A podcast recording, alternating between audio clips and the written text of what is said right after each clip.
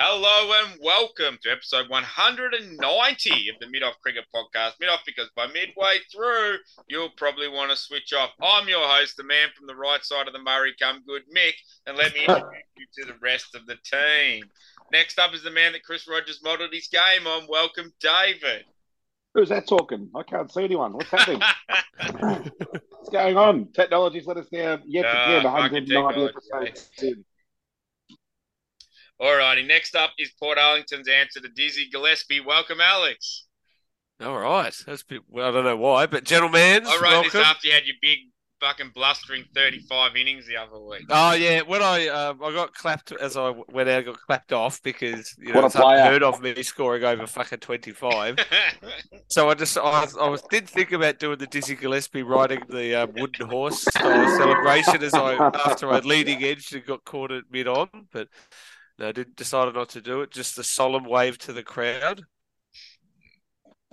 and lastly is the Sandra Sully of screenshot sharing. Welcome, Ross. Oh, thank you, Mick. That's appropriate. I was just wondering what David's doing. He's like shuffling a lot of papers, like he's, you know, he's doing his tax return from 15 years ago. The Still TPS like- reports. Penske So I, files. uh, I'm, Just doing I'm, uh, I'm an incredibly busy man, Ross, and I've got no- keep, keep straightening eyes- those papers by banging them on the desk. That's good stuff, mate. There we go. That's the eyes out of this uh, three or four weeks it's been since our last podcast. doing a bit Oh, of foley no. work for the podcast. Just like we always record our podcasts in an office, so just tap a pen on the table.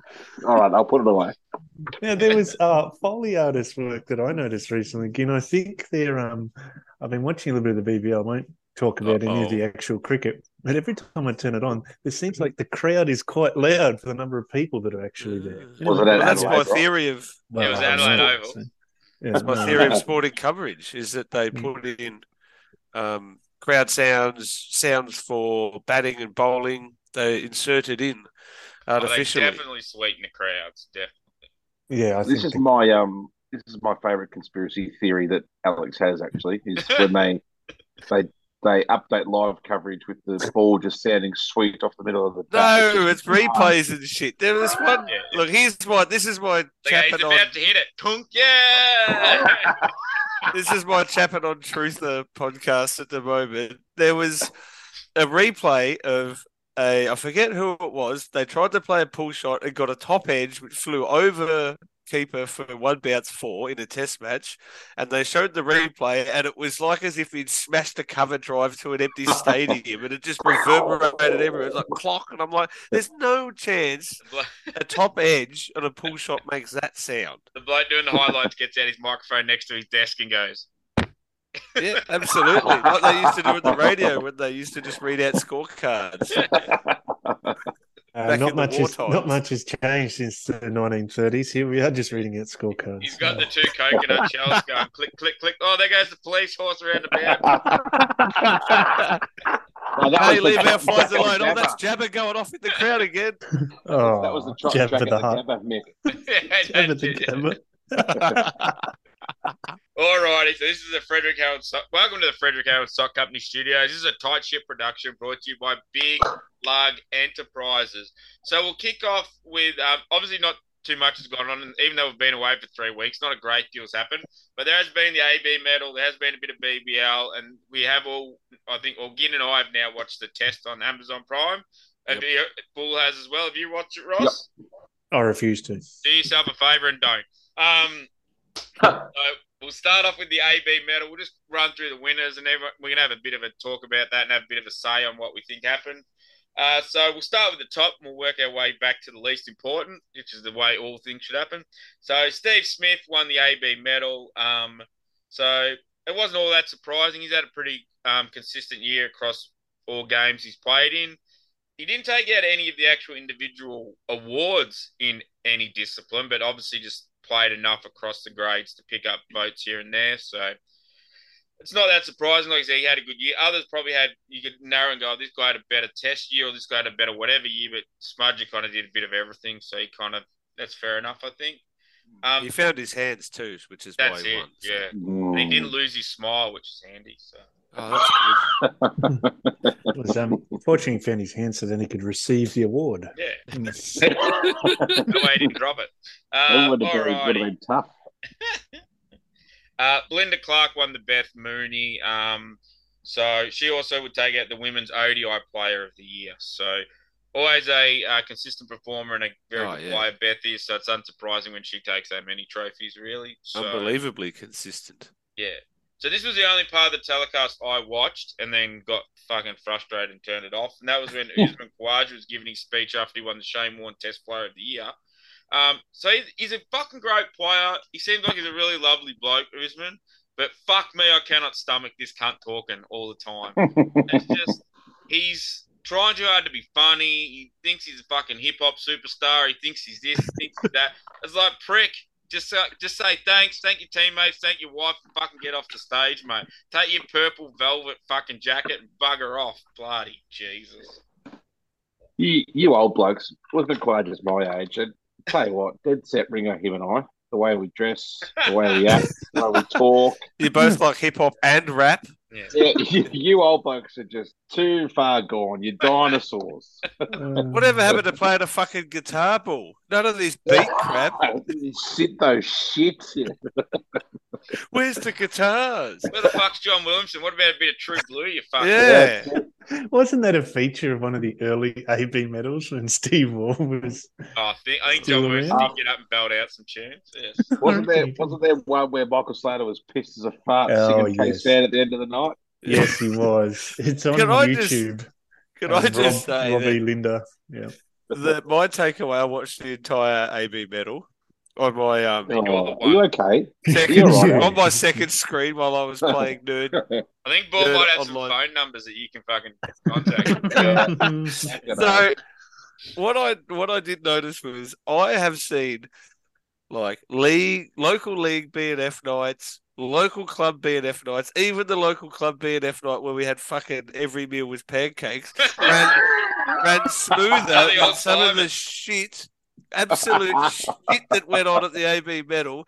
Fucking Pat Cummins and uh, Meg Lanning trying to do this like semi comedy routine thing at the top, and then like Meg Lanning just forgot to work out it was her turn to speak, so they both just stood there and stared at the camera for a minute. Yeah, they were, Oh, apparently they were reading off a prompter and she Oh. skipped her line or something. Oh, Fucked and, the whole routine up.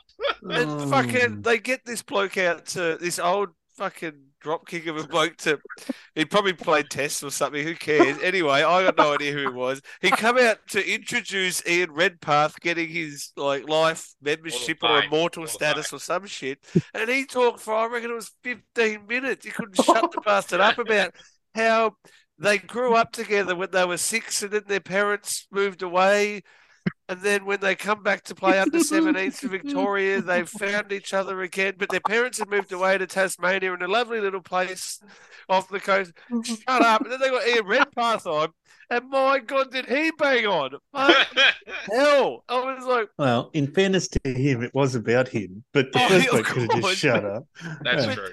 oh, he's banging on Oh. about how his wife is very lovely and forgiving and he was on tours and all this other shit. And I'm like, oh. Just like it was terrible. The best interview was the bloody uh, Milo cricketer of the year. She was really funny and charismatic girl. Like I'm like I don't know how old she was, like eight or something like that. Her favourite um cricketer was I know I can't even remember Wellington or something like that. Anyway, that was the best interview. The rest of it just actual cricketers couldn't fucking speak properly. Like and Usman Khawaja was one of them, just banging on and on about all his jokes and in jokes with his team and all this sort of shit. Mm. No one fucking cares, mate. Oh, sorry, Mick. I've done a Yes. worse rant than you have. It was just No. the worst. good, Like, mate. So it's good At to hear the- someone else complain for once. So it's at not. the- local cricket, you shut up the old blokes. You go, all right, that's it. Everyone, you know, that's it. Wrap You it get up. the Everyone's band giving them started, shit. yeah. Yeah, yeah. You know, the fucking oh. president comes in and says, "Thanks very much. Off you go. Here's your Yeah. life membership." They get You the know, that's it. keyboard They pat. listen to my life membership speech, then it goes for 25 fucking minutes, and you will listen to every fucking word of it. Well, that's what he and I fucking battled Red COVID Bar and thought. fucking mate. put my life on the line to get this fucking life membership prick. You're fucking listening. Oh, but no, seriously, it was a shambles. They got to lift their fucking game. It was shit. Well, It was at um, uh, Sydney, run the Randwick racetrack or something like that, which seemed like an appropriate venue. Yeah. Um, after they had it one year, do you remember one year they had it in it looked like a school auditorium or something? No, was Like that in a little- COVID? That one shit one No, yeah, I think there was no. I think it wasn't during COVID, so that's what made it even worse. School worse. auditorium, just in the multi-purpose room. Yeah, that's it. Like his tiny little room with like three tables in it. Yes, Yes, David. I think I finally agree with something David Warner said. Fuck the AB medal shit. Yeah, so maybe that's why he doesn't want to come. Yeah, Yeah, but good- like, yes, we'll talk about him in a sec. Let's just run through the rest of the winners. And then Yep, we'll sorry. Oh, sorry, mate. I've hijacked True, that. true haven't true So we've got, potty uh, style. so- That's it. Uh, wi- uh, men's T20I was the Stoincloth. Um, women's T20I was Tahlia McGrath, which anyone who's been listening to this podcast would have heard her name a lot in the last 12 months, so that's unsurprising. Men's ODI player of the year was the aforementioned David fucking Warner. Um, Hmm. as mentioned before, women's ODI player of the year was Beth Mooney. Uh, Annabel Sutherland, the Chief chiefess, took home the women's domestic player of the year. The men's domestic player of the year was more or less a Mick Neser. Yes, Roscoe. Why is she called the chiefess? Do you know? I don't I don't know. know. I Ask don't Mark know. Howard. See if he Okay. can, maybe he can spend the entire Hmm. WBBL trying to get that question answered. Ah. Fuck. He's been working really hard, though. Mick. Give him a break. He's on nearly every night. Fucking Jesus. It's your job. He's on Well, five like- nights a week. Oh, like I said don't know how he either on the does it. last podcast or in our private fucking chat, is cunt, you're calling Renegades games, go down to the boundary line and go, Oi, Will, why do they call you Chief, mate? It's not that fucking hard, Howie. Yeah, he's been working four hours a night for five nights of the week, Alex. Give him a break, would you? He's been on nearly every day. Yeah. Mate. Yeah. Oh, And, he um, probably needs cocaine or something to get through. Like that's a lot of hours, you know. Don't know how he does it. NoDoz, maybe. Adderall, don't know what that's for. It's probably on that too. Uh, Anusol. Yeah, That's Yep. for hemorrhoids. Yeah. Yeah, Um, okay, on Roaccutane. It's got bad acne. So the, um, so the other part of the ABL medal coverage that um, that Ross alluded to was David Warner essentially saying that he was only there because they forced him to, and he'd rather be at home before a big tour coming up to spend some time with his family. And I'm sure the few blokes at Sydney Thunder wish he had that fucking attitude too during the Big Bash. He didn't stink it up and take a fuckload of money off him, David. he he just someone has told him the way to get back in with the Australian public is to constantly mention how much time he spends with his family. Does my head in, pisses me Yeah. off because he chose to take up a Foxtel commentary job, which was more than one night, as far as I know. Yes. Yeah. And that took him away from his family of an evening because he's other on the evening the only the reason BBL. he was in the BBL was because he fucking forced Cricket Australia to give him a fuckload of money so he didn't go to the UAE like Lynn and Yeah. everyone did. Yeah, because he wanted to be in Australia so his Yeah. family could watch him. Mm. Yeah, she that shouldn't was his other whinge. 'cause That was that his other gripe because Chris Lynn might have won an award for last year's. Oh no, it wouldn't have been last year's. Nah, Stoinis. Stoinis won the T20. Stoinis, because and he was in the UAE, so he wasn't Hmm. there. So Warner had a fucking beanie's bonnet about that too, apparently. What it's this strange relationship now. It's like Cricket Australia like him by giving him awards such as the One Day Player Award Yeah. when Adam Zampa probably should have won that. He's in the ICC One Day Team of the Year, took 30 wickets at 17. Um, and then he got the man of the series in the South Africa Test series. So it's like they're giving him stuff, but Yeah. then he's just complaining about stuff. They gave him the City Thunder contract, but he still complains. Yeah, whatever. Yes, Dave. It's a culture wars, Ross. You've got Adam Zampa, you know, he's woke and on the left. And then you got David Warner, who I would probably consider to be a dickhead. So, you know, you've got I like of those. fuckwit, but it's the same thing. Yeah. Yeah, yeah, there's two of those points of view. So, Yes. Oh, yes, I, I don't think Yep. he realizes that. Um, he obviously Dave Warner knows what an scapegoat is, but maybe he's not familiar with the word hypocrite because Yeah. that's what he is. Yeah. And speaking of Dave Warner, there's one thing that Dave Warner featured prominently on, and that's what Alex would like to speak about next. And that was season two of the Amazon Prime hit series, The Test. Yes, I watched this over 21 days ago, so it's really fresh in my memory. I wasn't allowed to talk about it last podcast We embargoed it because because no one a- had watched It was it. a it was a test embargo.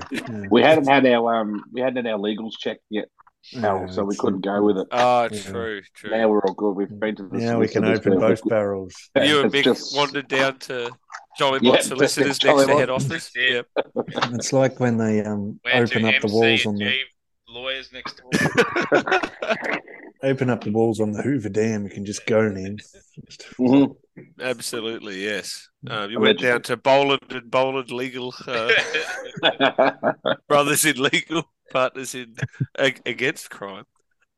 Uh, okay, so what I've got here, uh, I reckon I'll cop a lot of shit for this because it's just very quick notes that I was fresh in my mind for the podcast that was coming up in two days' time when I watched it. Now it's been 23 days, so it's not so fresh in my mind. So what I'll do is I'll read out. This is in chronological episode order. Yeah, I'll read episode, out. Like I've done the same thing. So go episode by episode. and We'll compare our notes of what we took All right. away from it. Um, After This- we finish that, we'll start recording the podcast. Yeah. yeah, good idea. Well, we'll just lubricate ourselves up, get the juices flowing, and then we'll still hit record. Then we'll let- hit record. just Okay. someone clap, and then we'll start Yeah, recording. after Timestamp this. okay? What are we at? Yeah. Okay. So, um, cool. so for okay, those go. playing at home, episode one before Gin gets into it, episode one is the start of the Australian summer, um, before Lang is sacked, but post Tim Paine. Yep. So, um, this is what made me love Bolo a lot more than I already did. Um, so, some at some point in time in the first episode, uh, Patrick Cummins, Paddy Cummins asked Bolo about how do you play when you're tired when you have kids? Because Cummins had a young kid, and he's like, "What do you do when you, you know, you've you're up all night looking after the kid? What do you do when you go to play?" And Bolo replies, "Oh, you just play and you're tired." you're just, you're just tired when you play. Like that's that's what how you do it. You just keep playing, and you're just a bit tired. Very funny. I think, but what Bowler got a couple of kids or something like that, a bit older too. It's just not such a great sort of older adult to a younger guy. Just sort of chat like, Yeah, do you you think? play. no big theories or any like big like Yeah. oh you do this and you balance this and you do this. Just like no mate, you just fucking play. I blend up kale, a bit of freaka, put that in with the NoDoz in the blender, and then I just play. I'm good. No days. You got no days on the brain. yeah, no, you're all over the NoDoz. I don't know what Yeah. popped into my head. I've only taken one once. It was on a footy trip. Never again. Um, All right. So um, then we wicked. moved on to Nowadays, King it's a hell of a Travis and Alex Care Bear Carey. Um, they had a totally unprompted catch up at a local Adelaide pub. Oh yeah, sitting at the pub. Yep. Um, Carey Having a bowl brought of his chips with the young fella. along. They were having some chips. Yep. Um, so they definitely, um, uh, if anyone knows the, there's a YouTube channel that uh, we watched over in Adelaide when we went um, to go watch the test. Um, but they definitely had an unkempt hair North Face puffer jacket combo style going. they sure did. Both looked exactly the fucking same, and they do seem like two old mates, which I was quite like. That sort of like endeared Yeah. me to both of them. They'd known each other for a while, and they acted like they'd known each other for a while, at They had least in front of shared the pain cameras. Yes, South Ross. Australians. Yeah. Who was this? Alex Carey and Kevin Sheedy, did you say? King Ah. Travis. This is after Oh, she, this is King after Trav. Sheed said you're Oh. going to play for Australia, so I'm going to cut you from fucking Oh, no, GWS. Yeah. So- I will do she doesn't wear puffer jackets. She'd wear like So a they- flannel thing. They rolled up wearing the same clobber. They didn't Pretty much exactly the same kit. Yeah, in a Mhm. frosty Adelaide um, Morn. afternoon. Morn. Hashtag always be selling. I reckon. Al. Oh shit! Yeah, Camo did Right, um, make a very funny comment about he was sitting in his hotel room, and he, he like looks out. He's got this view of the Adelaide Hills, and he, he goes out and he goes, "I think um, Travis Head owns pretty much that entire hill over there." Yeah, Very funny. well, that was funny. Um, also, a fun fact about Camo: he actually uses hotel room closets. It doesn't just dump his shit on the ground like every other normal person. Like he was in Adelaide, he's hanging up all his shit while he was getting interviewed, and Yeah, I'm he's like, hanging up like his whites and stuff. Yeah, and his blazer and shit. I was like, I'd forget that shit because I'd just close the door and be like, all right, there's my bag, let's go. Yeah, I'm, I'm too outta here. scared to use closets.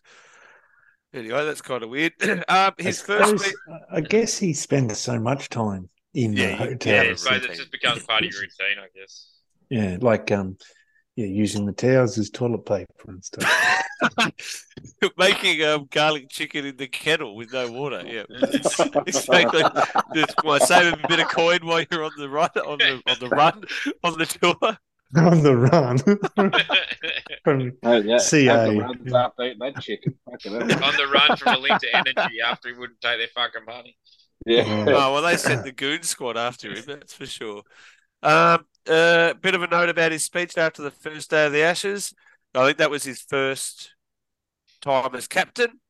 Um, and it was exactly the same as any local shit captain's wrap up of the day. It was just like you did well here. A good twenty from King Travis. Um, uh, you bowled well at the death there. All right. Um, yeah. So let's just uh, keep working hard for tomorrow. All right. That's a No wrap. real Well, insight, Maccas, wasn't it? well done.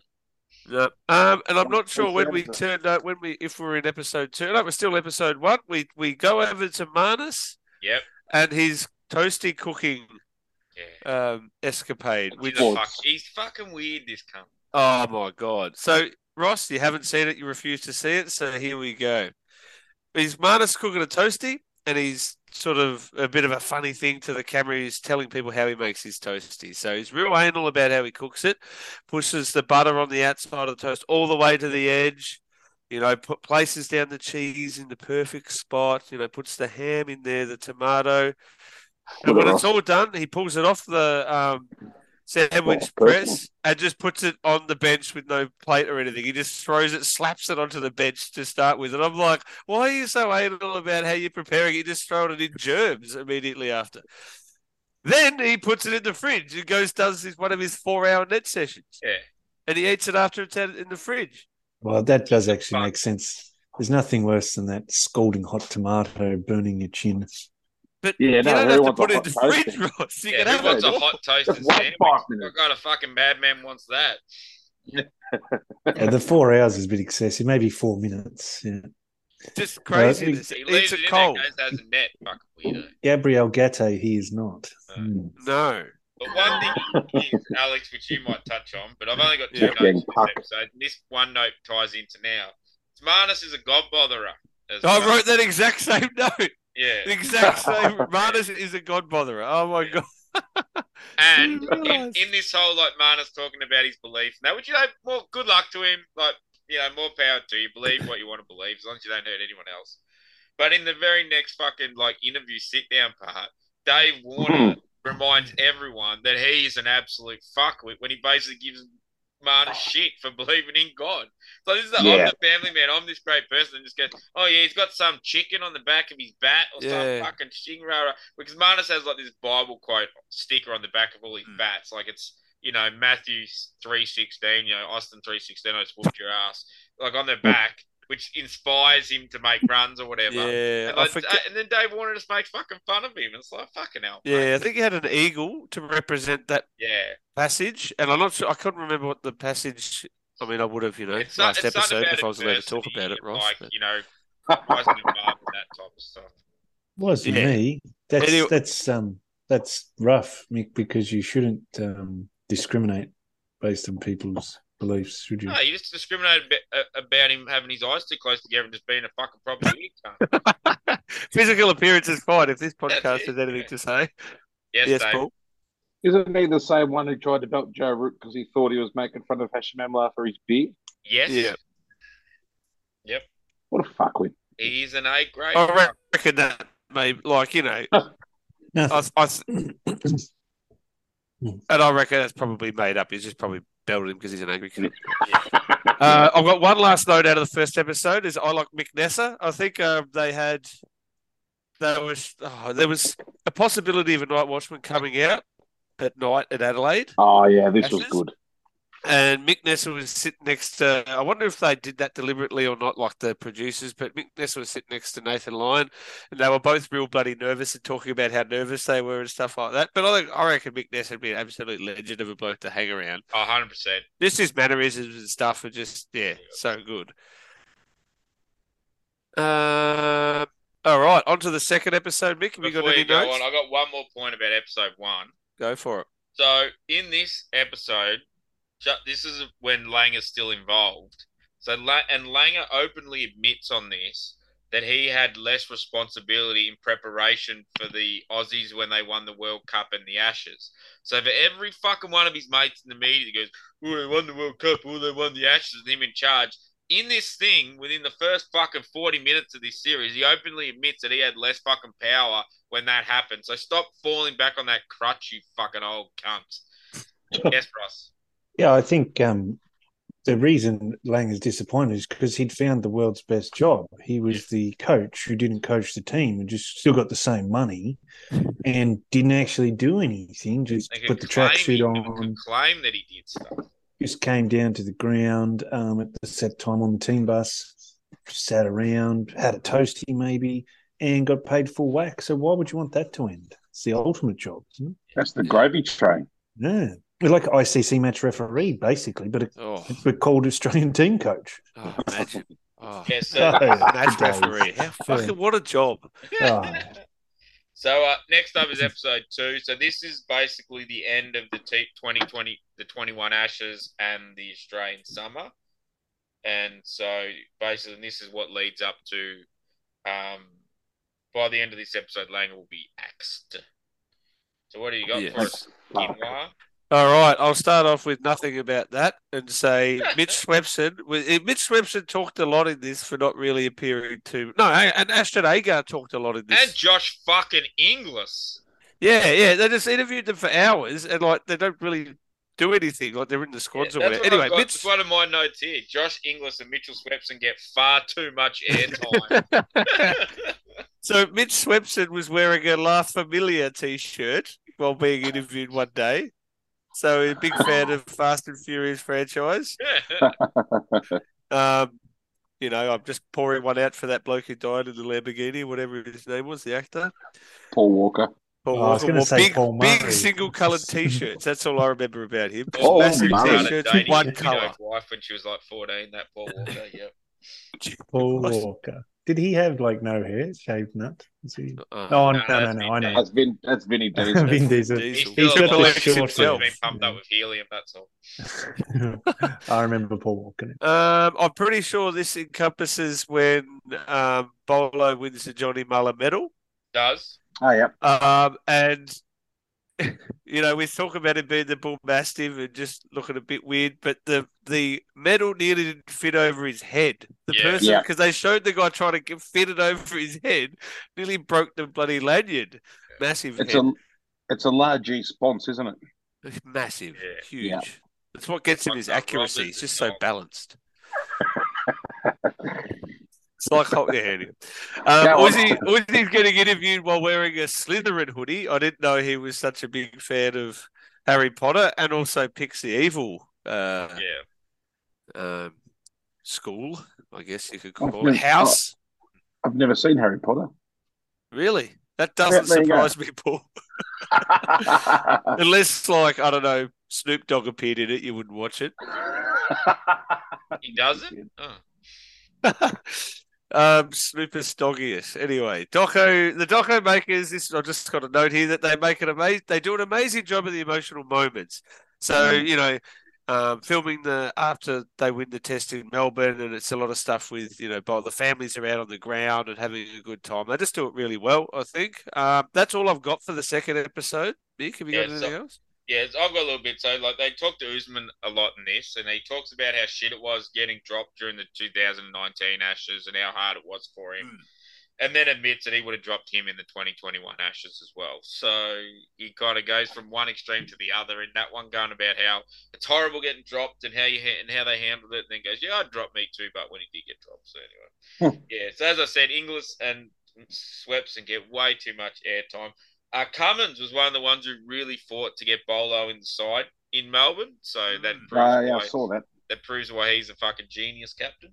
Um, That's right. And the one thing that I did note, because that first side that did feature Johnny Mullagh aren't necessarily classed as Australian cricketers, because before like Australian cricket really existed, Scott Boland is actually only the fourth Indigenous Australian cricketer and only the second male behind um, Dizzy. So yeah, Jesus.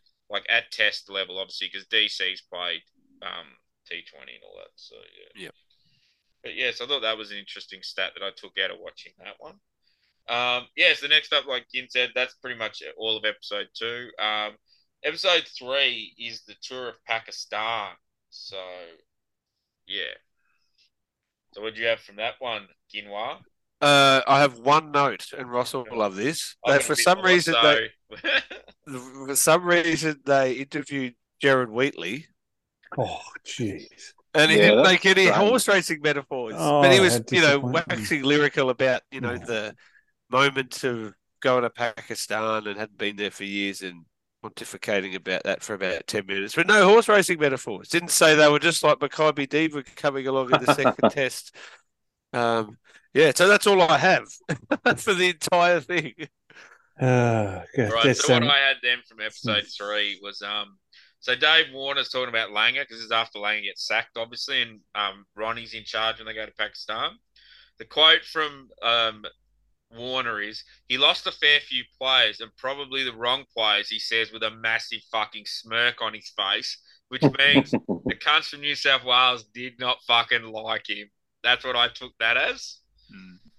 Um, then he said Dave Warner has a journal which is full of positive aff- affirmations I 100% live by every day. oh yeah. Fuckwit. You fuckwit. um, Mitch Marsh is the Aussie Call of Duty champion, and Pat Cummins is, and they finally found the one thing Pat Cummins is shit at. He can't play Call of Duty, which they all take great pleasure in fucking telling him during this part of the doco. um, Oh, and Honestly- also, can I jump in there, Mick? Speaking of the Call of Duty, so to make their life easier, because this would have been, is this still in sort of bubble territory? This is the yeah, first time they've been to Pakistan ever.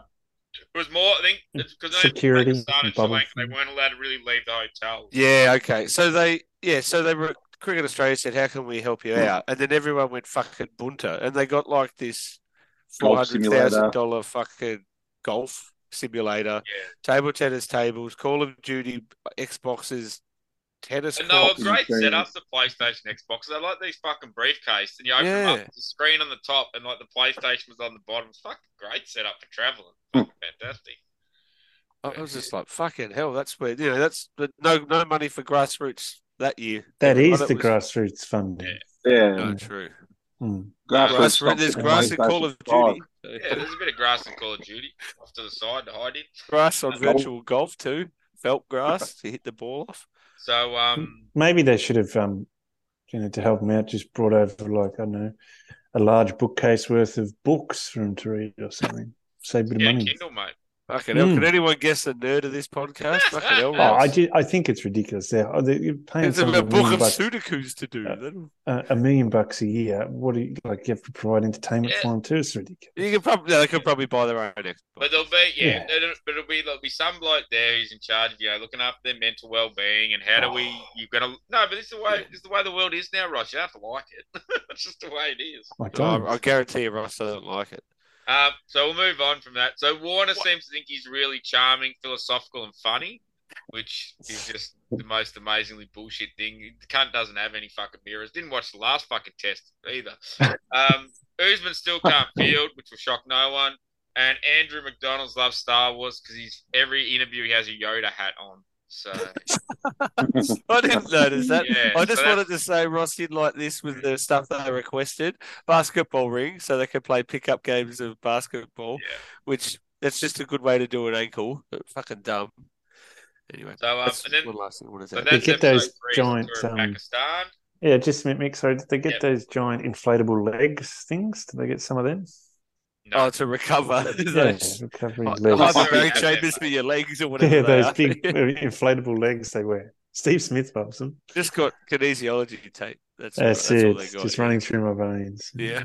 Put it, someone had a headache, so just taped the bit on their head to get the headache go away. Toothache You know on it. it goes. Yeah. Appendicitis just around the tummy. Ingrown toenail, just put it over the toe there. Earache. Just Tape it up.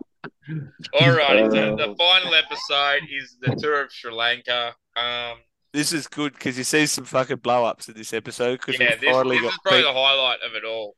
But um, do you want to go first, Gin? Yep. Um, Warner smashes the shit out of a fridge. Yep. Um, and the Australians fucking hate glass doors. Yeah, They walk, open up a glass door. Yeah, go bull. I'm just going to say water can't open a bottle of water. Yeah, that's That's right. excellent. Fucking Gibson, fucking so funny.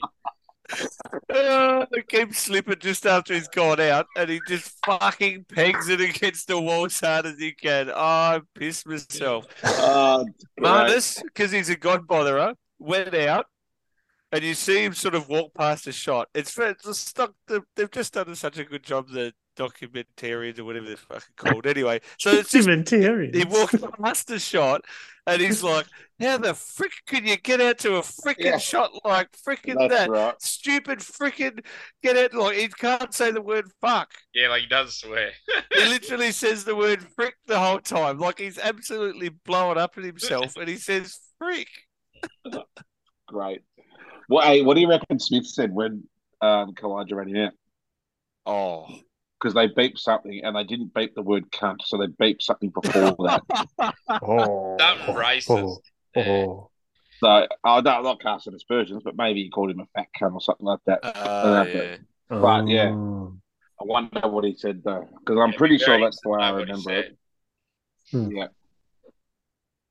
And then he comes in and he just launches his fucking bat across the room. It Yeah, probably. has a real sort of I think they won't take here on Smith because he and Khawaja are both from Sydney. He probably mentioned the suburb name that Khawaja's from, ah, mate. or his, Oh, or his grade club. You Yeah. Randwick. You fucking Yeah. Randwick. You cunt. You can't say You Randwick. can't say on- Can't Randwick. say Randwick on TV. Like fucking hell. We might Not not on be able to put this up subscription on fucking television. on SoundCloud now. Yeah, well, that's how we get our explicit rating. We say Randwick every episode. Oh my Um, hat! Fucking fucking great to see a blow up though. As you said, Al, we finally started losing, and then Yep. ugly Australians come back in a big way. Water bottles getting thrown, bats getting fucking smashed. Wouldn't be surprised if a toasty got put in the fridge for longer than four hours. It was Oh, fucking, King it was Travis chaos. Laws loses his cool was, as well. it was the highlight of the first test, like watching Finchy blow up and carry on. Yeah. And I've got it in my notes here. There is still nothing better than watching a fucking locker room blow up from a test play. It's some of the most Oh, entertaining shit you'll ever great. see. And and was it when when- when Warner threw the bottle of water against? Was it um, Cam Green sitting there padding up in front of him? I reckon because there's always yeah, someone he padding was. up. He Yeah, just kept someone going was, yeah. about it. Yeah, like nothing. Yeah, you're just watching him trying to open the fucking bottle and he can't open. Then my other note I've got here, when you talk about King Trav, I've got Travis Head throws his bat almost as well as Ginn. He fucking hurled Yeah. his fucking. He did. Clanging into the lockers or something. I wrote that down too. A huge meltdown. Lost his shit. Oh, Uh, So what you're saying is, see. just if you're short on time, just go straight to episode four. Yeah, Yeah, Yeah, that's, watch that's the blow one to watch. if you want to chuckle, go to that last one. If you want some nice emotional stuff and you know a bit more of an insight into the players, then watch the first three. There is a bit of an insight into Cam Green in the fourth episode as yeah, well. Yeah, that was good actually. Him and Khawaja. Yeah, so they. Uh, I don't know. I've, I've only got notes about um, they interviewed Cam Green and his um, girlfriend. Um, Get it- how young he is. Yeah, yeah, absolutely. And the very funny. So his girlfriend, like, I found this like the lamest thing. She's telling a story, and she found it like absolutely hilarious that people call Cam Green the big friendly giant, and she's like chuckling away. Yeah, she thinks it's the funniest thing in the world. Oh, could people call him the big friendly giant? And she's just laughing. They got like this cavoodle dog or some shit. Anyway, I was like, "You're lame." There's Fucking not much hell. going on in WA, mate. Fucking hell. yeah. I didn't Cavoodles and- expect. Um, yeah, I didn't expect Cameron Green to have a cavoodle. I would have thought Kelpie of some kind. Yeah. Yeah, yeah. Farm Pitbull or something. Yeah. Something Yeah. that kills pigs. Yeah. Yeah, There you go, hogging. it's got a chest plate on it, so it doesn't get stabbed with a tusk. And it only ever lives in a one one foot by two foot cage in the back of a ute. That's the only Yeah. space Every it now ever and then you gets. poke a stick in to make sure it's still angry. Yeah. And you make Yeah. sure it's looking away from you when you open the cage up, otherwise it'll go for your throat. Yeah. Oh, right. Um, the other thing I took away from this episode again was Yep. Mitch Marsh fucking loves Glenn Maxwell. Yeah, I can't remember yeah, like that. when they're talking about the Maxwell, because this is when they um Yeah. Oh, yeah. yeah. Maxwell might nonsense. come back into the test side. Oh, Mitch Marsh fucking loves him. And I gotta say, like I like I'll admit I'm not like everyone knows I'm not the biggest Glenn Maxwell fan in the world. Watching this unfold, watching these fucking pricks flame up his dream that he's gonna get to play Test cricket again, and then have him take it fucking away from him. Oh, like the realest fucking things I've ever fucking watched. I never understood that, Mick. I know it's uh, getting on nearly 12 months. Oh, no, not quite 12 months ago, but um, six plus months ago. It never made any sense. I've noticed that Andrew McDonald hasn't done anything like that since talking up some player. They were Mm. talking him up two, three months before. But even watching this in in the Sri show, like I nearly forgot he didn't get picked because you're like, oh, he's gonna fucking Mhm. get to play again. Like, it's Yeah. great because you kind of forget things, and then Hmm. and when they take it away from, us, it's like for fuck's sake, you cunts! Like fucking hell. Yeah. But It, it didn't make any sense why they kept. They, the only reason you talk someone up like that is so that when you pull the unusual selection move, it's not actually a shock and he doesn't get Yeah. blamed if you lose. yeah, Because it's Yeah, like, we've been talking this up for three months. It's not out of the blue. yeah. We've known it. We've told everyone. Th- But then not to do it, it didn't make any sense. So the the documentary, like it was a fitness test for King Travis and his hammy. yeah. So it's like done really well. You just see so and like they've interviewed Maxwell about it and he's like, Yeah, I'm like literally doing my training, you know, for you know, warming up and I'm watching this guy do sprint throughs. Yeah. Yeah, and then you see him sitting down inside, and then Travis Head walks past him, and like they just have a few words or something, and, and makes a cup of tea or something like that. And you're like, "Fucking hell, that Yeah, must be so hard. Devastating." But um, Feel for the guy, like it's yeah. brutal the sport, I guess. But I mean, And the other thing that made me love Glenn Max on this episode was he just looked straight at Steve Smith and goes, "You're a really weird person, mate." And I'm like, "Fuck!" So many people want to say that. I, I think, and Steve's just like, oh yeah, I'm pretty weird. aren't I?" He's like, he's just too because he doesn't. He just takes it in stride. Like I'd say Yeah. he gets told that a fucking fair bit, but yeah. Oh, definitely. Yeah. But um, so the other thing I had from this, Steve Smith has an oat milk company because fucking why wouldn't he? yeah, Oh, that's right. Um, and at one stage in this, Usman, like they're having their chat about what's going on, and you know, rah rah rah. And Usman just and Usman does the most park cricket thing in the history of the world and goes, "Well, if, we, if everyone gets twenty or thirty, we'll be all right."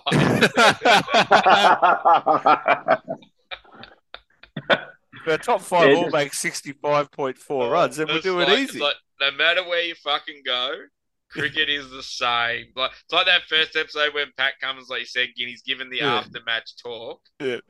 And it's just like same. fucking no matter like where you go, cricket is the fucking same sport. Like uh, Yeah, it is. That's one thing I yeah I got out of the first and this series as well. I got one final note. They like they could have gone harder um, in the real story about Langer leaving. There would have been cameras everywhere. They just sort of and he's gone.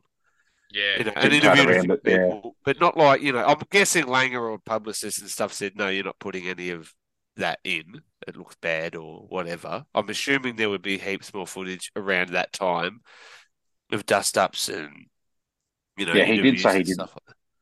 He did say he didn't want to be as big a part of it as what he was last time. Oh, okay. He come out before the test come out and said, got on the front foot and said, yeah, I didn't want to be as big a part of it as I was last time.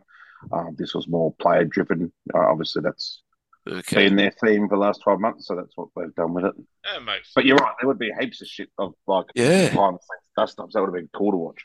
And you know, we're all members of a True Crime Just Langer podcast, so it would have been good to see that inner workings. You know. would have helped Right. us get to episode two hundred. So I've got a criticism of the test. Yeah. We didn't get to see Tim Paine's hog. I We didn't get to see a picture how, of how do we not get on? to see the dick that brought down Australian cricket? That's it. Bullshit. I mean, we've all seen Beefy Bowford's one and bloody Yeah, it Kumar was- Sangakkara. They were hacked. Oh, sorry, yeah, hacked. Yeah, maybe someone could get the same hacker out of jail for just you know on probation. Just hack Tim Paine and do the only thing that hackers always do and post one photo of a penis. Yeah, they wouldn't take any of your money at your bank. We'll just post a picture of your dick.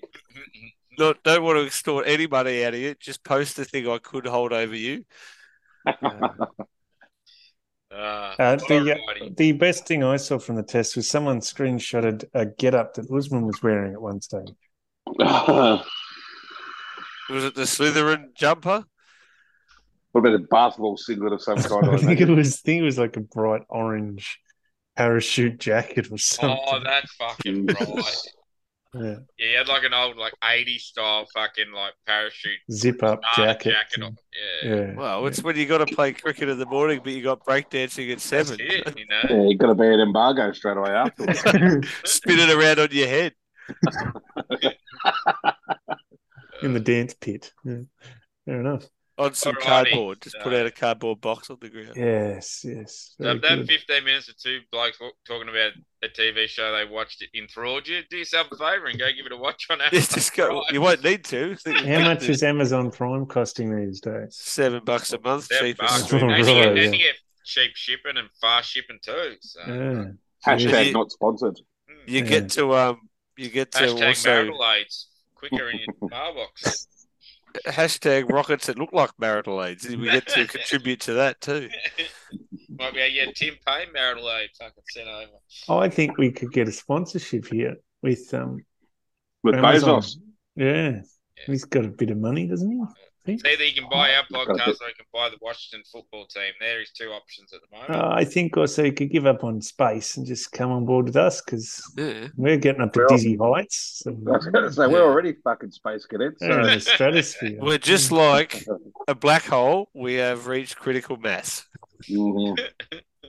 The black hole of entertainment. The black hole of cricket entertainment. Entertainment and content can't go out past the event horizon of this Where entertainment goes to fucking die. Yeah. I I just realised that uh, David's been alphering us the whole time because he's hanging up his rep shirts just in the corner of his shot so that we can just see. Oh, here, Also this is wearing when I- a cricket club hat from uh, two cricket clubs ago, Paul. Yeah, so and oh, this is when I played on turf, and this is when I represented Heidelberg district. And All Oh, righty, not- let's move on. no. We'll talk. So since uh, the last podcast, the BBL's wrapped up and it's all over for this summer. So we'll just quickly run through a bit of what happened there. So um, Perth Scorchers finished on top. Sydney Sixers was second. Renegades third. Thunder fourth. Heat fifth, which means they would all play finals. Um, so we kick off with the. These have got some terrible names. We kicked off with the Eliminator, where the Thunder would take on the Heat. Um, Heat made a fuckload of runs thanks to Uzi and Marnus, um, and then would win Duckworth Lewis by eight runs over the Thunder. Um, then we'd have the qualifier, which means this was one versus two, with who go who wins goes into the hosts and goes into the granny. Scorchers would beat um, the Sixers by seven wickets, but technically only five wickets because they only took eight of the Sixers wickets. Um, really, so yeah, so the Scorchers would then host another final, which they um they hosted last year technically, but it was at Marvel because of COVID and shit. I think from memory. So then we had the knockout where the Heat took on the Gauge. So the Heat had all their test players. This was the final game they could play before they went to India, and they beat the um, Renegades by two wickets or seven wickets if you believe the bullshit system. But the, under the Correnti system, two wickets. Good Um, scheduling. Yep. Then the Heat, all the Heat players fucked off to to uh, India, and everyone's like, "Well, the Sixers, it's going to be, it's not going to be if the Sixers win, it's going to be by how fucking much they win," and um, they didn't. So it was the Heat that got over the line there by a few wickets. Um, one of the guys, some journo on Twitter, basically said Oh, that the Scorchers were playing the Sixers before the game had even happened, and Lehmann called him out on Twitter, which was always nice. You always like seeing that type of stuff, so that was nice um, so then we had yeah, so the Scorchers hosted the Heat um, a couple of nights ago at Perth Stadium. The Scorchers would win by two wickets, technically five wickets, but really only two under the Crenty system. In an absolute fucking barn burner of a fucking run chase. It had everything going for it. Um, I missed the uh, about the first half of the Heat batting innings. Yes, Roscoe. oh yeah, I was just going to say I watched the Heat batting innings. Yeah. Hmm. So I missed half of it because I was watching fucking Black Panther Wakanda Forever. So do yourself a favor and don't watch that. Um, so I watched. So I saw the Maxi Bryant show where he made about forty off twelve balls, which was fucking very entertaining. Yes, Roscoe. Yeah. Can I just talk about Andrew Tye? Because I sort of got this funny thing where I don't know if he's any good or no good. And um, I think his level is more domestic than international T20, which is fine. Uh, so he took his 300th wicket and he's the fastest, to Fastest. Fastest to 300 T20 wickets. Yep. And he took that with the second last ball of the innings. The last ball of the innings, the number nine walks in, Xavier Bartlett. First ball he faced, Andrew Tybong last ball, hit it for a massive six. Fucking straight back over mid on Z. See you later. The Yeah. highs and Uh, lows. So I wasn't sure if that just summed up like T20 cricket or Yes. it's Andrew Tye. I don't know. Anyway, there you go. It was Yeah, it was so an, an unusual Ty- shot. I have that in my notes here. So Andrew Hmm. Tye is 300 wickets in 211 matches, which is a strike rate at a strike rate of 15.1. He passed Rashid Khan, who did in 213 games, and Lasith Malinga is third with 222 games. So Andrew Thomas Uh, on eat a top. dick, you too. We're back. the- Yeah, suck shit. Eat a dick is a very good response there, I think. Go the Aussies. So, Fuck yeah. I think what we're what we're hearing there, Mick, is that uh, when the BBL seventeen or whatever it is rolls around next year, every Foxtel game will have a big montage of, Of AJ Andrew Tye. Tye. Yeah. yep. Well, Rashid Khan's not coming back, mate, because Australians won't let women get fucking beat up in Afghanistan. So we won't have to see Yeah. Rashid, Rashid Khan anymore. So Yeah, bowling cheeky leg spin, Rashid Khan. that's it. Mm. But um, so yeah, so that's cool. Scorchers win. It's like their fifth title of twelve BBLs or something. So they are definitely the uh, 1980 Hawthorn of the fucking BBL. So um, Yeah, it's an interesting one there, Mick. I thought it was going to be. I'll hit to you in a minute, David. Um, I thought it was the the BBL's uh, sort of garnered a bit more interest over the last three weeks with no other cricket on, and it has been decent. I think it's been one of the better seasons out of the last uh, four or five. Uh, but it did look funny when the finals all lined up. I thought, oh, this is going to be quite predictable because once again, scorches and sixes, which have been the two most successful, but Brisbane Heat made the finals interesting by winning they played four Mm. finals in all, and they won the first three, and then lost the final, but only just. But the thing So, too is like yeah. they were, if you count the end of last season going into this season, we're on an eight-game losing streak before they turned it around. The Brisbane Heat and got into the finals. Yep. So fucking And the other point is with those finals names, it's fine to call eliminator, but just have underneath it fourth versus yeah. fifth, yeah, because it just gets yeah, yeah. But um, yeah. So the Scorchers, as we alluded to, had a bat and chased it down. Um, they look like they were just going to shit the bed. Fucking uh, what's his name? Izurianka or whatever he's fucking. What's the fucking weirdo Englishman's name is? Anyway, he got run out he didn't. He didn't run bloke. the fucking second hard enough. Oh, was that's ambling into his crease and got fucking run out. It was like watching park cricket. But um, It was fucked. yeah, Ashton Turner did Ashton Turner things, made a 50 odd. When he went out, he got run out as well. I thought they were proper fucking cooked. So, um, but in the heat, then the Heat dropped a massive catch, and that kind of ended their game for him. Young Cooper Connolly, who is Australian under 19s player, just went cocoa bananas.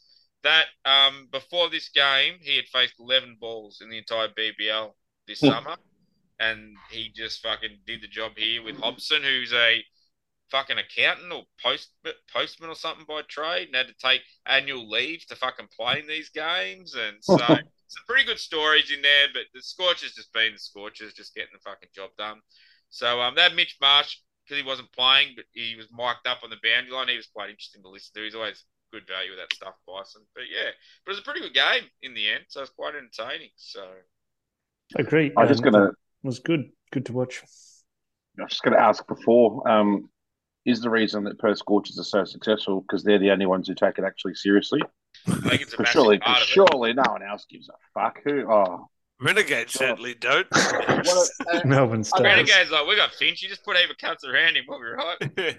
I know Ross had said that the the standard of cricket improved in the last three weeks, obviously with the better players coming back from the Test summer. But have you, you seen the whole PR campaign from Cricket Australia? Oh, it's been the most attended fucking BBL of all time. Yeah, it's the longest. It was shit for the first fucking eight weeks. Mm.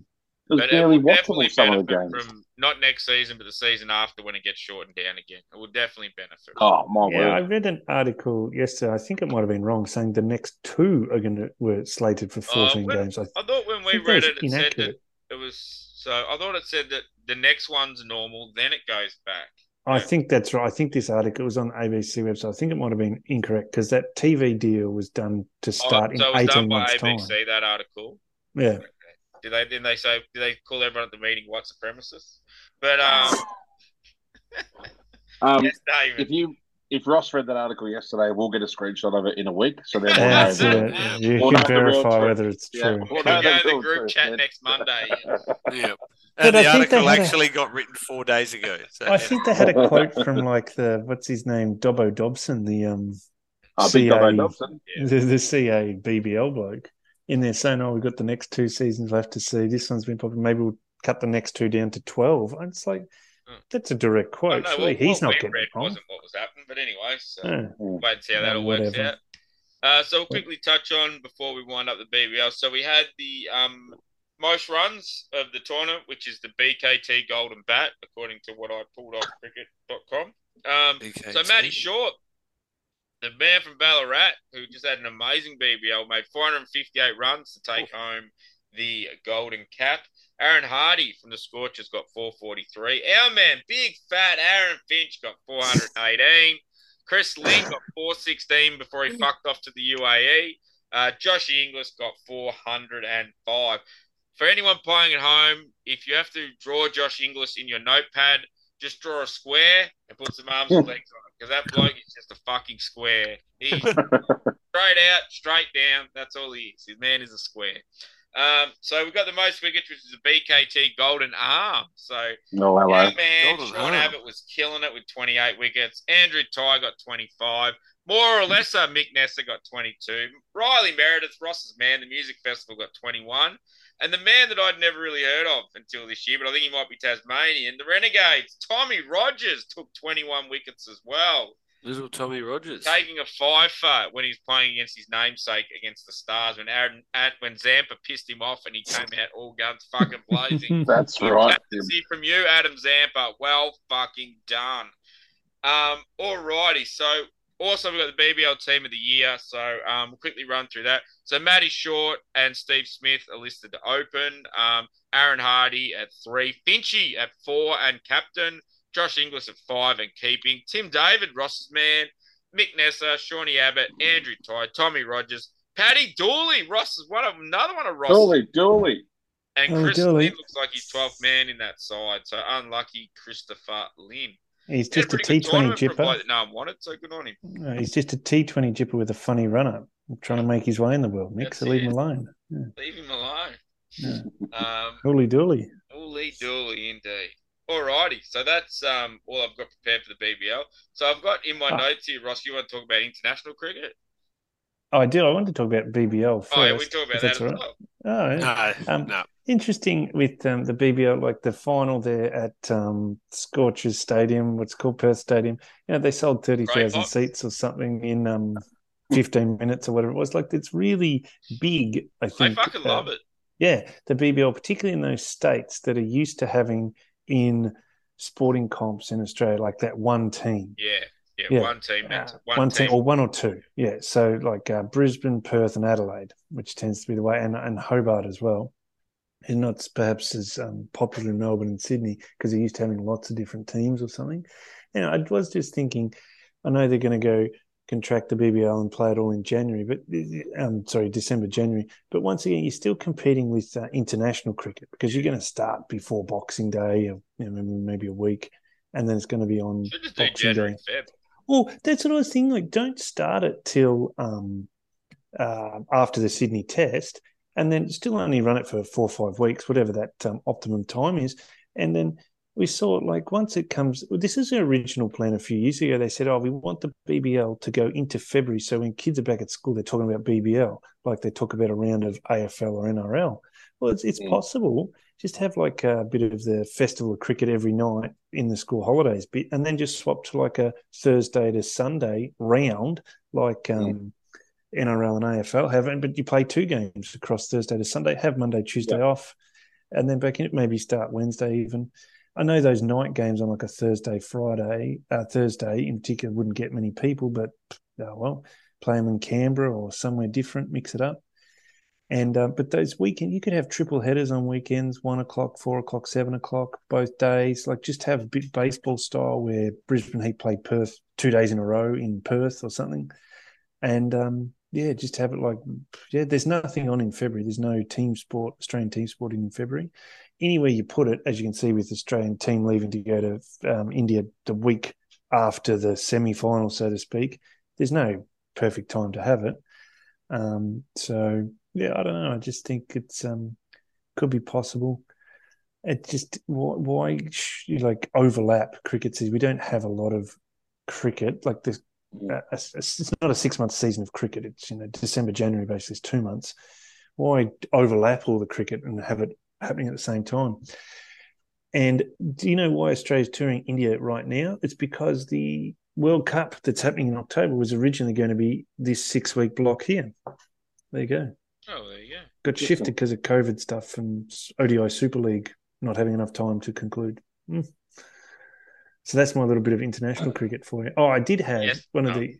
Sorry, I'll throw to David, then come back for some international cricket. Sorry, David. There you go. I was going to say, as a man who lived in Perth for 12 months, um, the BBL is probably the second most exciting thing you can do there. So that's why they love it. Mm. Fuck all else to do over there. At Northbridge is the most exciting thing to do. Yep. Yeah. Yeah, so international cricket, it's it's a little bit old now, but we like that sort of stuff on this podcast. The New. Zealand India three game ODI series was one of the greatest ODI series I've ever witnessed as someone who's passed my house. Mm-hmm. That's- yeah, so I don't have any details because I've lost complete interest in it now that it's four weeks ago. There was, but there was runs made, wickets Oh, taken. geez, there was some it runs, all mate. right. Tears, Shubman- tears shed. Oh, Fuck, Shubman Gill. cricket played. Fucking Oh, hell. No, Shubman Gill, something you never heard of, Right. came into the team and made a double ton opening. You know, Oh, I wish day. him all the best, Ross. Yeah. That's good, And then mate. New Zealand, New Zealand Didn't write any cooked. notes like me and Mick No, did for no, the thing no, that happened remember this, 25 days ago. No. New Zealand looked cooked, and then this bloke Michael Bracewell, I think he's the keeper, came in at seven and belted a ton and nearly got him over the line. It's like there was three seventy. A bloke made a double ton. They didn't make four hundred. They made like three seventy. India fell away, and then New Zealand were like five two hundred, and then Bracewell gets a ton, and someone down the order made a few runs, and they only felt like twenty runs short. Amazing game of cricket. One of the best ODI series I've ever seen, and that's all I'm going to say about it. Yeah. Love it. I won't ruin the aura by describing. it yeah, that's right. Yeah, if you want to know, look it up yourself. Yeah, right? it's on Spoiler alert, It was cricinfo.com. pretty good. Yeah. It was damn good. It was Sure, like it's on Kayo. Get yourself a subscription. So it's Yeah. around about the twentieth, twenty fifth of Jan, somewhere around those dates. Really good. Oh, a then they, month ago. they had such a good time. They then played three uh, T twenties, which are equally as good, if not, uh, sorry, almost as good as the best ever three game ODI series I've ever seen. And there Mm. goes my mate again. It's- Ugh. Live in a good neighbourhood, Ross. Oh yeah, I was just going to start the tire fire next.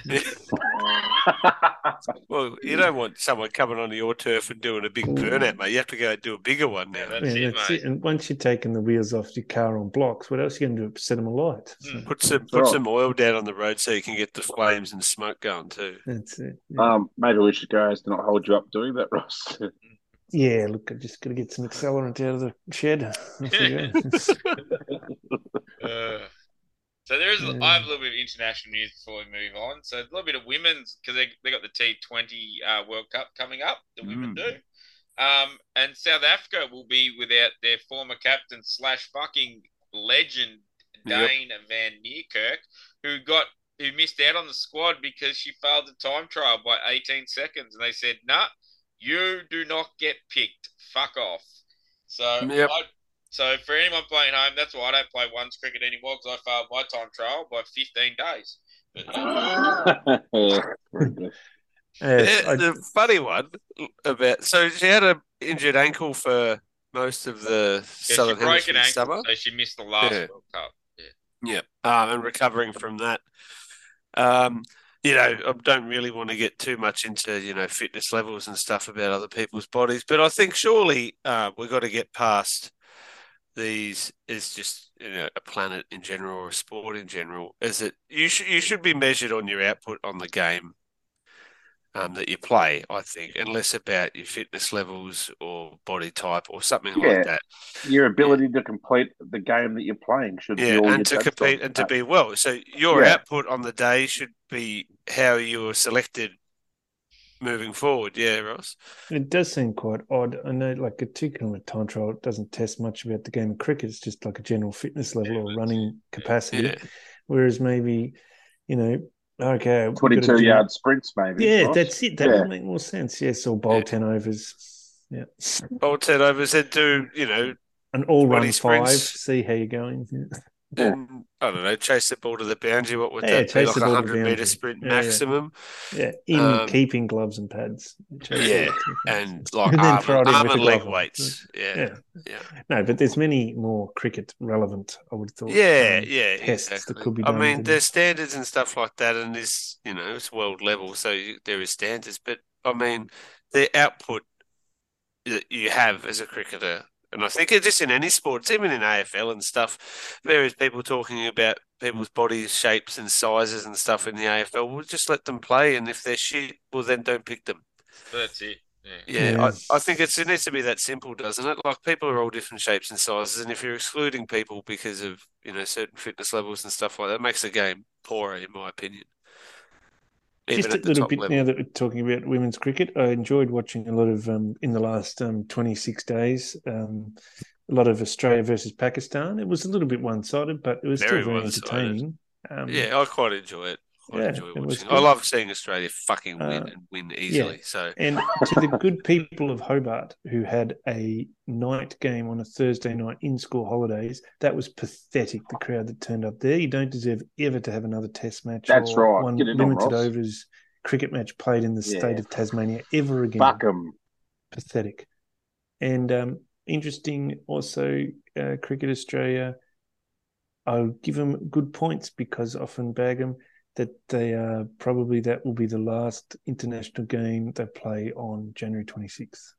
I feel the men Oh, yeah. haven't Yeah. played a game on that date since 2019, Probably the and test match there, we you know, there was there was some reasonable um, coverage of the issues that arose this time around, and I think they'll just as they they've mostly now not put national games on January 26th. There'll still be BBL games, um, but yeah, then it, it does. Um, one of the things that uh, sometimes easy to be critical about sporting organisations about is they're just doing lip service to different things and it's really their go. But Cricket Australia really have Mhm. embraced Indigenous um, activities, I would say, or Indigenous issues, and it's, well, they should continue then, and this will be a good step along the way. Yeah, particularly in the last five or six years, I think um, Yeah. the, the history of cricket in Australia is probably not that good. But recently, I mean, when's Yeah. the best time to do something? Twenty years ago, second best time to do something now, and they're doing it Now, now. that's so- right, Alex. Yeah, Correct. Now, Yeah, now. now. yes, Um, but yeah, so yeah, um, David Dale Steyn, I think, tweeted um, the ridiculous time trials and stuff like that. He said there was be four or five people in the great sides of that he was in that wouldn't be passing that sort of fitness Yeah, test. Vernon Philander, one of them. Yeah, Oh, and it was yeah. Jacques Kallis, I think, wouldn't have done Yeah. it as well. I think. Uh, my favourite, Charles, Charles Langeveldt, he wouldn't have got anywhere near it.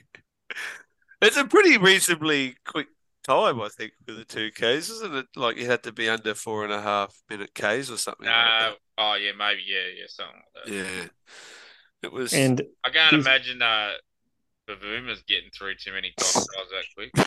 Oh, these tiny legs. Yeah. You have to Yeah. take twice as many steps as everyone else. the, the WPL has kicked off too after they got the TV rights. They sold the team rights to the uh, women's IPL. Essentially, it's called the Women's Premier League. Yeah. Yep. India's new uh, WPL. Yeah, and so there's five teams have each paid millions and hundreds of millions of dollars for the franchises. yeah. franchises. So that's happening straight after this T20 World Cup in South Africa. Basically, the women's IPL kicks off. Yep. Start, it's March. Yeah. I think one of those blokes was a billion dollars on the stock market just after he paid for a woman said the the Adani chipper who got done for fraud. Oh, they got Allegedly- for like fraud or whatever. Yeah, Yeah. allegedly. Allegedly done for fraud. Yeah. Um, yeah, he likes the litigation and to get the uh, undercover cops on your ass too, that Adani bloke. So allegedly.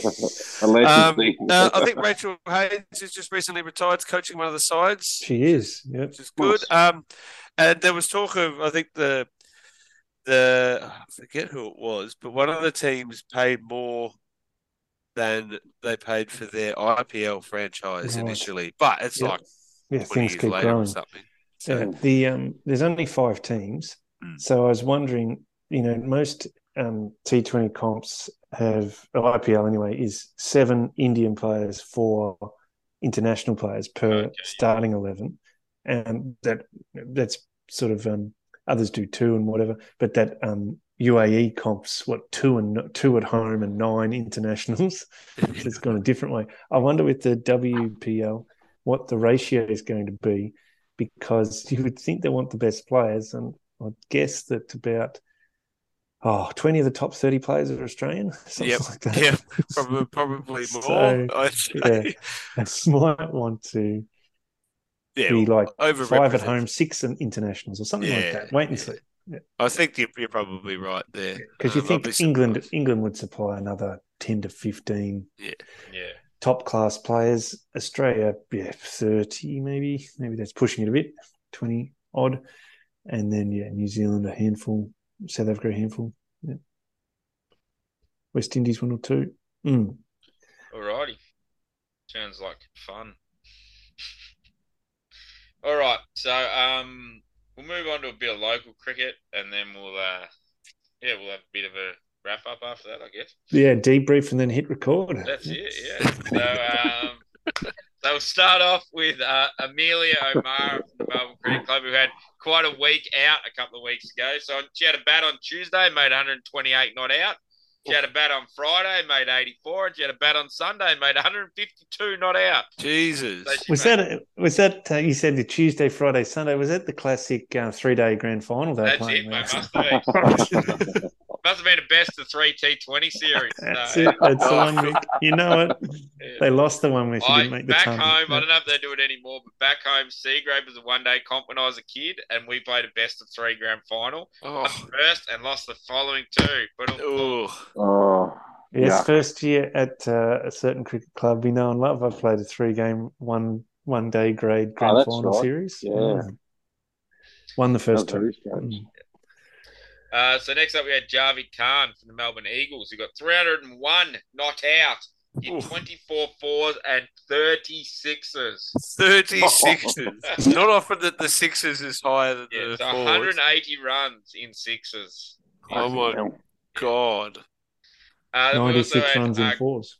Collingwood small forward Jack Ginnivan went home and played for Barkers Creek, and he got 118 not out. He faced 85 balls and hit 18 boundaries. And did people lose their minds on my cricket when he got Gatorade Player of the Week because he's only a fucking AFL player? Uh, Yes, um, I've, I've been to that cricket ground, Michael. It's um, tiny, but good Yeah. on him. Hey, someone's got to do it. That's it.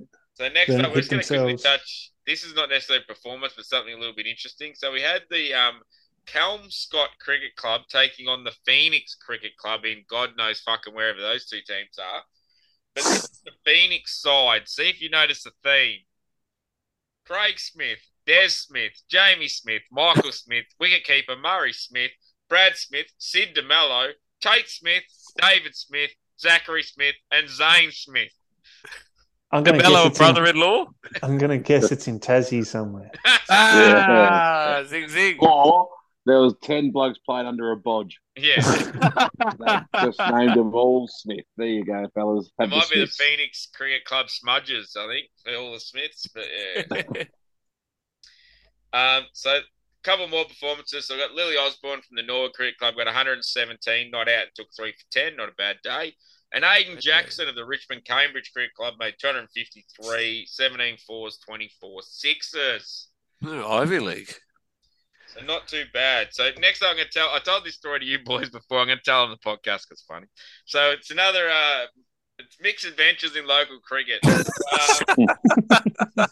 Um, so unsurprisingly, we do a cricket podcast and I play local cricket. So I'm a, I'm 40, almost 41 soon. Um, so I play over 40s veterans cricket. So this means I 40 give up three my quarters. Saturday to play poorly in our second 11, then give up my Sunday to play poorly in our fucking vet side.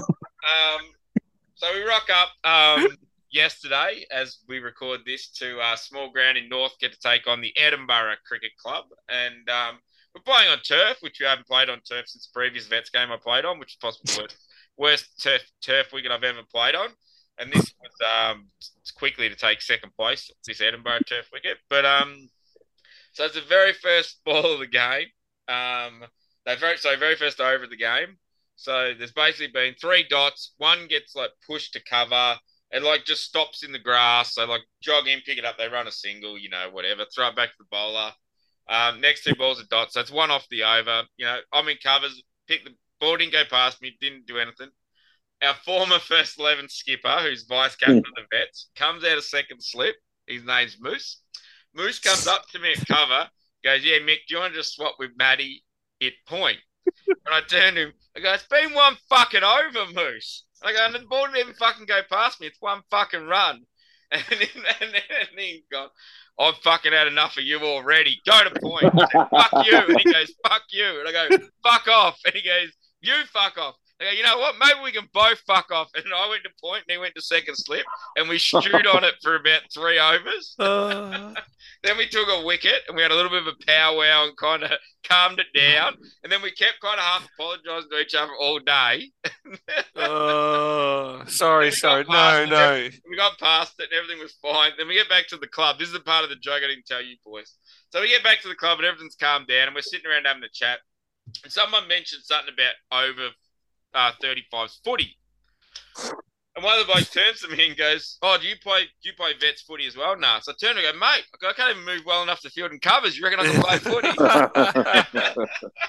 and Moose didn't like that very much.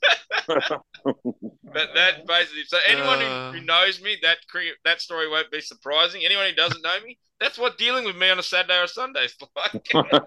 The uh, well, you have to realise, Mick, and you probably didn't realise before you started playing vets cricket that vets cricket is the most important cricket there is. oh fuck, mate! More club- important than the first eleven for the club. More important than even Test cricket. I've- Saving I've every sat run in longer meetings listening to blokes talk about vets cricket than I've sat in fucking first eleven meetings. Like fucking hell. I've Yeah, sat in longer if- meetings worried about what peanuts we had to choose that goes around the bar. If you were lucky enough, Mick, in your uh, Saturday outings to uh, make your way into the finals, I was wondering what days they've um, Yes, scheduled yes, your we talked about finals for. So Hmm. um, if we win this coming game, we'll, we'll sneak into fourth and we'll get to play in the semis. Which, Woohoo, um, yeah, the yeah, that's eliminator. Great. So the semi-finals are on the long weekend in March, Labor Day weekend for those playing at home.